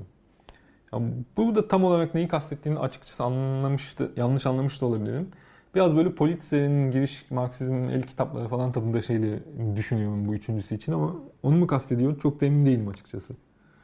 Dolayısıyla Deleuze'ün verdiği birinci örnek e, kitap örneği. Ne, bu da tuhaf bir örnek. Yani ki, e, kitapla üç farklı ilişki kurabiliriz. Yasaya dayalı, sözleşmeye dayalı ve kurumsallığa dayalı. Bunların üçü de yani Nietzsche'ci olmayan, e, kitapla ilişkimiz, kurduğumuz ilişkiyi hani e, e, tabiyet ilişkisi haline e, getirme eğilimleri barındıran ilişkiler. E, ikinci örneği Deleuze'ün deminki bir önceki metinden tanıdığımız bir örnek. Yani psikiyatrinin üç çağ meselesi. Aynı şeyleri söylüyor Deleuze. Yani zaten iki metin aynı dönemde yazılmışlar. Ee, akıl hastaneleri, yani yasa, e, kapatma vesaire. Birinci dönem yasaya dayalı dönem. İkinci dönem sözleşme, psikanaliz, işte hipnozun e, bir yana bırakılması. Bunu da gördük. E, üçüncüsü de kurumsal psikiyatri olacak. Öyle şöyle diyor metinde yani yakın tarihli kurumsal denen girişimler üçüncüsü de diyor. Bu da tuhaf bir şey var. Çünkü bu yakın tarihli bazen de Döloz'un deyimiyle bazen de devrimci tutkular, devrimci arzular besleyen bu girişimler e, aynı zamanda e, Guattari'nin de mesela Labort kliniğinde yürüttüğü girişimler değil mi? Yani psikiyatrinin üçüncü dönemi e, yani kurumlara dayalı psikiyatri üçüncü kodlama biçimi Guattari'yi de mi kapsıyor? Yani Guattari'nin uyguladığı psikiyatri pratiği de mi kodlayıcı bir pratik? Yani böyleyse tabii ki Deleuze ağır bir Guattari eleştirisi de yapmış oluyor. Böyle bir şey olduğunu zannetmiyorum. Yani Deleuze'ün yani burada Guattari'ye ıı, bir eleştiri yönetmek istediğini zannetmiyorum. Zaten bu üçüncü kısım çok hızlı biçimde geçiyor. Kurumsal psikiyatri meselesini neredeyse geçiştiriyor bir cümlede böyle. Ya burada sanki düşüncesinin iç mantığı Deleuze köşeye sıkıştırıyor. Bunu söylemek zorunda kalıyor. Yani eğer artık kurumlar da kodlama biçimlerine dönüşmüşlerse kurumsal psikiyatri kurumsal psikiyatri pratikleri de kodlama pratiklerine dönüşmüş olmak zorundalar. Ee, burayı biraz geçiştiriyor. Zaten iki örnekte de yani kitap örneğinde de psikiyatri örneğinde de üçüncü adımlar hep sorunlu. Yani kurumsal kitap meselesi de e, kurumsal psikiyatri meselesi de biraz sorunlu. Yani tamam yasa, yasacı model iyi değil. Yani hadi sözleşmeci model de iyi olmasın. Ama yani kurumcu modeli hepten terk etmek mümkün mü? Yani, yani kurumlardan vaz mı geçelim o zaman falan gibi bir soru insanın zihninde uyanıyor hemen bu bölümleri okurken. E, Deleuze çok burayı geliştirmiyor ve metin daha çok Nietzsche'nin aforizmalarının e, ne işe yaradığı ve neye hizmet ettiği ile ilgili güzel bir analizle son buluyor. Yani aforizmalar Deleuze'e göre e, düşünceye dışarının gücünü dahil ediyorlar ve e, ya aforizma sayesinde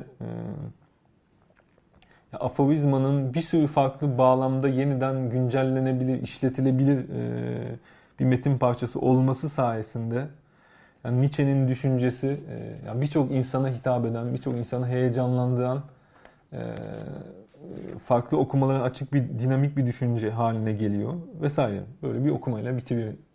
Burada da bir dipnot düşeyim. Ya aforizma üzerine bu kadar durması ee, belki biraz bir tür öz eleştiri de içeriyor olabilir. Çünkü Nietzsche felsefe kitabında 60'ların başında Nietzsche ile ilgili yazdığı kitapta Deleuze aşırı sistematik bir Nietzsche okuması yapıyordu ve Nietzsche düşüncesinin bu aforizmatik, fragmanter, parçalı yanını bayağı göz ardı eden e, bir okuma sunuyordu. Sanki yani şimdi o göz ardı edilen e, yanına da e, Nietzsche'nin yani Nietzsche'nin düşüncesindeki parçalı yana da e, duyarlı olmaya başlamış gibi bu metinde ama bu e, e, bizim e, konumuz değil. E, sonuçta bu son metinden öğrendiğimiz yani şok edici bilgi diyelim. E, yani kurum, yasa ve sözleşmenin üçünün birden artık e, bir e, kodlama hareket, kodlama e, aracına dönüşmüş olması ve artık hareketin yani dinamik dinamizmin kurumlarla değil de e, kod, kodsuzlaştıran, kodun dışına çıkan, e, kodlanmaya direnen ya da düşünceyle ilişkilendiriyor olması Nietzsche'nin düşüncesi gibi. Buna e, yine kapitalizm ve şizofreni terminolojisini kullanarak savaş makinesi de diyor Deleuze. Evet yani bayağı konuşmamın sonlarına yaklaştım. Yani bir toparlayacak olursam 5 tane metin üzerinde durdum. Yani 5 yani 50'li yılların başından 70'lere kadar, 70'lerin başına kadar yani Dölöz düşüncesini biraz taradık ve bu düşüncede hmm, e, yani bayağı güçlü bir politik kaygı olduğunu bana kalırsa e, keşfettik. Bu yani kurum hmm, merkezli, kurum etrafında e, gelişen bir e, politik düşünce keşfettik e, bu ilk erken dönem metinlerde. Ama bunu bizi açıkça düşünmeye çağıran, düşünmeye davet eden bir gerilim de keşfettik. Yani Deleuze kurumlar üzerine düşünürken her seferinde e, düşüncesi varyasyonlara uğruyor. Yani sanki bir tema ve varyasyonlar varmış gibi. Aynı kurum teması, aynı melodi. Yani farklı varyasyonlarla tekrar tekrar geliyor her metinde. Ve yeni unsurları devreye sokuyor. Ta ki 73'te artık kurumcu perspektif açık biçimde e, reddedilene e, dek. Yani çok hızlıca bu beş e, e, sözünü ettiğim beş metinde yasa kurum sözleşme üçlüsünün nasıl şekil değiştirdiğini hatırlatayım. Ya 55'te içgüdüler ve kurumlar metninde ya kurum ihtiyaçlarımızın giderilmesine hizmet ediyordu. İhtiyaçların giderilmesinin yapay ortamını sunuyordu ve e, yasa ve sözleşme ile eylemlerin sınırlandırılmasına karşılık gelen yasa ve sözleşme ile yani net bir karşıtlık vardı kurum arasında. Yani kurum bir yanda, yasa ve sözleşme diğer yanda. İkinci metin Hume üzerine olan metinde aynı karşılık korunuyor. Yani bir yanda kurum var, bir yanda yasa ve sözleşme var. Ama bu sefer kurum e, ihtiyaçların giderilmesine değil, e, e, tarafsızlığı aşma, taraflılığı aşmaya, bizi taraflı bakış açımızdan kurtarmaya hizmet ediyor. Bizde taraflı bakış açımızı aşmayı sağlayacak duygular uyandırmaya diyelim hizmet ediyor. Sözleşme ve yasa ise yani egoizmi sınırlandırmaya çalışan e, yanlış çözümler gibi yani toplumsal e, probleme yanlış çözümler gibi. Üçüncü metin Zahir Mazoh'la ilgili metin 67. Ya burada Kantçı yasa modeline karşı iki sapkın çözüm olarak yani sadcı ve e, kurumcu çözüm, mazohçu ve e, sözleşmeci çözüm Burada e, kurumla sözleşme iyi tırnak içinde iyi tarafa düşüyorlar biraz. İkisi de aynı tarafa düşüyor gibiler yasanın karşısına. O dediğim gibi bu metin politik kaygıları zayıf olan bir metin. Daha çok demin dediğim gibi kritik klinik başlığı, alt, üst başlığı altına yerleştirilebilecek bir metin. Dördüncü üzerinde durduğum metin 72 tarihli Guattari'nin kitabına ön söz 3 grup problemi. Burada ilginç bir dizi gelişme oluyor. Ya kurumun kuruma içkin iki, iki eğilim olduğunu keşfediyor Deleuze. Özne grup ve e, tabi grup arasındaki Guattarici ayrımı e, kullanarak ya her kurumda özneleşme ve tabiyet eğilimleri var ve dolayısıyla çok daha dikkatli olmalıyız kurumlar üzerine düşünürken. Ama yine de psikiyatrinin üç dönemini ele alırken yasa, sözleşme ve kurum üçlemesini kullanıyor Deleuze ve açıkça kurumlardan yana e, tavır alıyor bu dördüncü metinde de. Beşinci metin, son baktığımız metin Göçebe Düşünce 73'te yayınlanan metin. Burada artık kurumculuk açık biçimde terk ediliyor. Yasa, e, sözleşme ve kurum üç temel e, kodlama aracı olarak yani kötü hepsi birlikte kötü tarafa e, sunulmuş oluyorlar. Yani son olarak yani neden böyle bir dönüşüm olduğu ile ilgili bir hipotez ortaya atarak diyelim, hipotez önererek konuşmamı bitirmek istiyorum. Bir kere yani Deleuze'ün düşüncesinin baştan beri politik bir boyut taşıdığını bana kalırsa göstermeyi başardık. Yani Badiou'nun ve Zizek'in konuşmamın başında alıntıladığım Badiou'nun ve Zizek'in öne sürdüğünün aksine Deleuze yani politikayla ilgilenmek için 68 Mayıs'ını ve Guattari ile ve Foucault ve e, başkalarıyla karşılaşmayı beklemiyor. Yani ilk metinlerden itibaren Deleuze'ün kendine özgü bir politik düşüncesi var. Hiç de elitist, elitist falan olmayan ya da işte estet e, olmayan. E, bu düşünce demin gösterdiğim gibi az yasa çok kurum ilkesine dayanıyor. Bu ilkenin güçlü biçimde sahiplenilmesine dayanıyor. Elbette 68 Mayıs ile birlikte bir dönüşüm oluyor. Deleuze daha politize hale geliyor. Guattari ile karşılaşma ile birlikte Deleuze daha politize hale geliyor. Ee, yani daha e, e, güncel politik durumla çok daha ilgili, işte Marksizmi daha iyi tanıyan falan birisine dönüşüyor. İşte ayrıntılı bir kapitalizm analizi yapacak 70'lerde Guattari ile birlikte vesaire. Ama e, ya kurumcu politikadan vazgeçmesinin sebebi bana kalırsa ne 68 Mayıs'ın ne de e, Guattari ile karşılaşma. Yani Guattari'nin kendisi zaten kurumcu birisi. Yani hem e, kurumsal e, psikiyatriyi savunan ve e, uygulayan birisi. Uzun yıllar boyunca uygulamış ve uygulayacak olan birisi. Hem de kendisi pek çok kurumda, Döloz'un aksine pek çok kurumda yer almış birisi. Yani pek çok parti ve örgütlü hareketin içinde aktif olarak yer almış birisi politik olarak da. E, dolayısıyla e, Guattari'nin kendisi hem kurumsal birisi, kurumcu birisi diyelim kendi hayatında, pratiğinde hem de teorik olarak da kurumlardan yana birisi. Dolayısıyla e, yani Döloz'un kurumcu politikayı terk etmesi, hani kurum, yasa ve sözleşme üç büyük e, kodlaşma e, aygıtına karşılık gelir deyip e, hani bambaşka bir pozisyon benimsemesi göçebe düşünce metninde mesela e, Guattari etkisiyle bana kalırsa açıklanabilecek bir şey e, değil. Bunun da dolayısıyla şunu sormamız lazım yani dönüşüme yol açan şey ne yani? Döloz'un yani kurumlara duyduğu bu ilgiyi terk etmesine yol açan e, şey ne? Yani fikir değiştirmesinin, Döloz'un fikir değiştirmesinin kaynağında e, ne var? Yani, yani benim hipotezim şu. Yani Döloz'un 60'ların sonun, sonlarına doğru, biraz da geç kalmış aslında, 60'ların sonlarına doğru sadece Guattari ile değil, aynı zamanda yapısalcılıkla da karşılaşıyor. Ee, ki 60'ların sonu artık yapısalcılığın yavaş yavaş gerilemeye başladığı dönemler.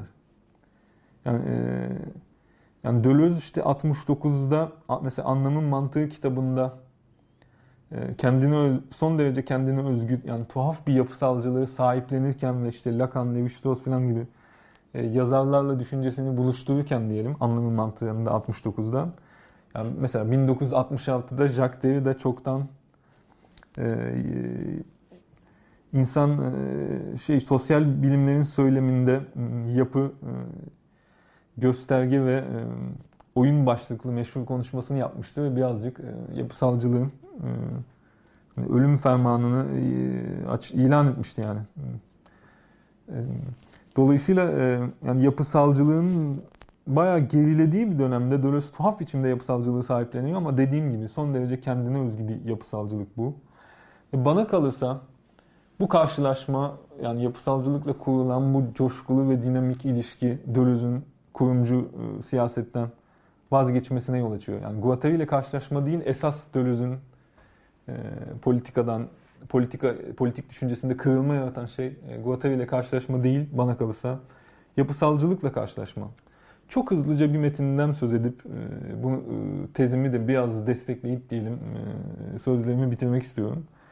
Anlamın Mantığı kitabının 8. bölümünde ya da 8. dizisinde yapı hakkında başlığını taşıyan dizide Deleuze tuhaf bir paradokstan bahsediyor ve buna Robinson paradoksu adını veriyor. Robinson Crusoe'dan bahsediyor tabii ki. Şöyle bir şey söylüyor, alıntı yapıyorum buradan.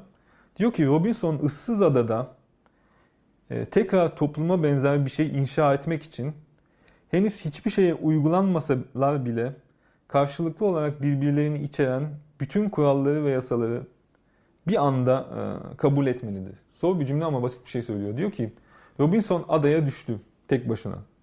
Yani ne yapıyor adaya düştükten sonra? İki şey yapıyor aslında. Bir yandan yani tabii ki barınak yapıyor. İşte barınma, beslenme, giyinme, korunma filan gibi e, problemlerini çözmesini sağlayacak bir dizi hamle yapıyor. Yani aslında doğayla bir kavgaya tutuşuyor.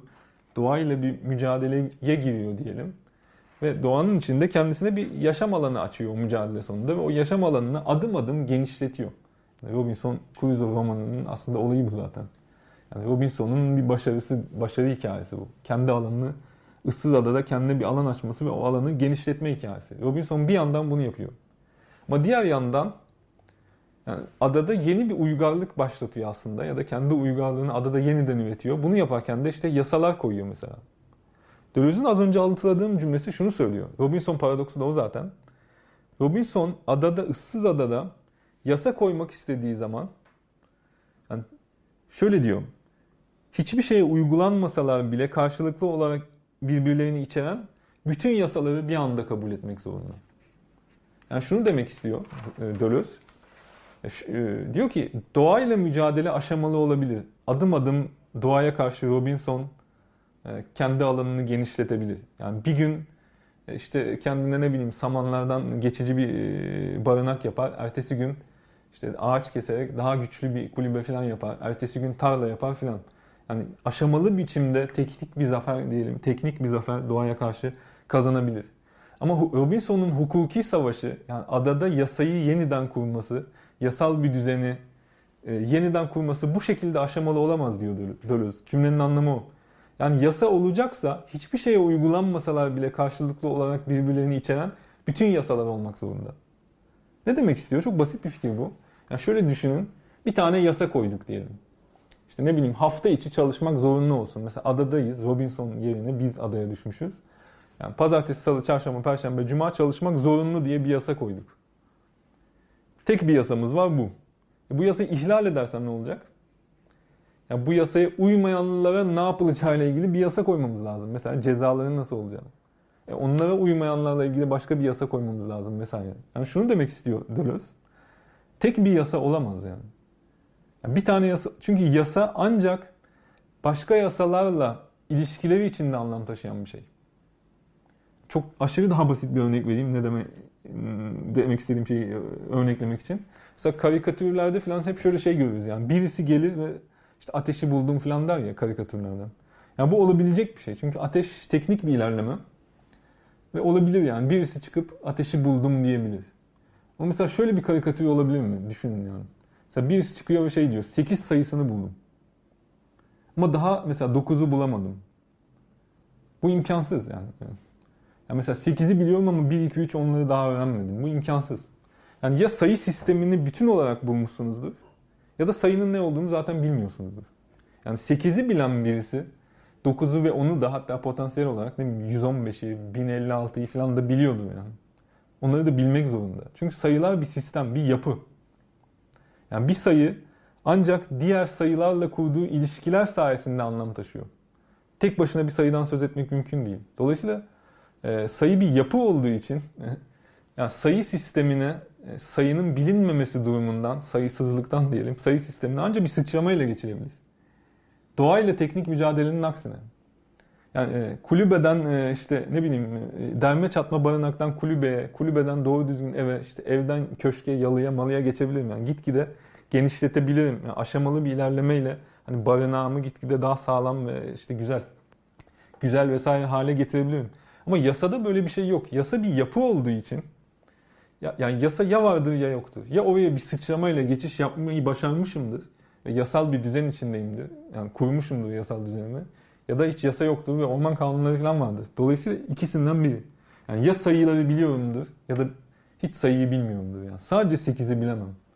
Yani sadece A harfini bilemem yani. Ya alfabeyi anlamışımdır e, ya da hiç yazım, okuma yazmayı bilmiyorum demektir.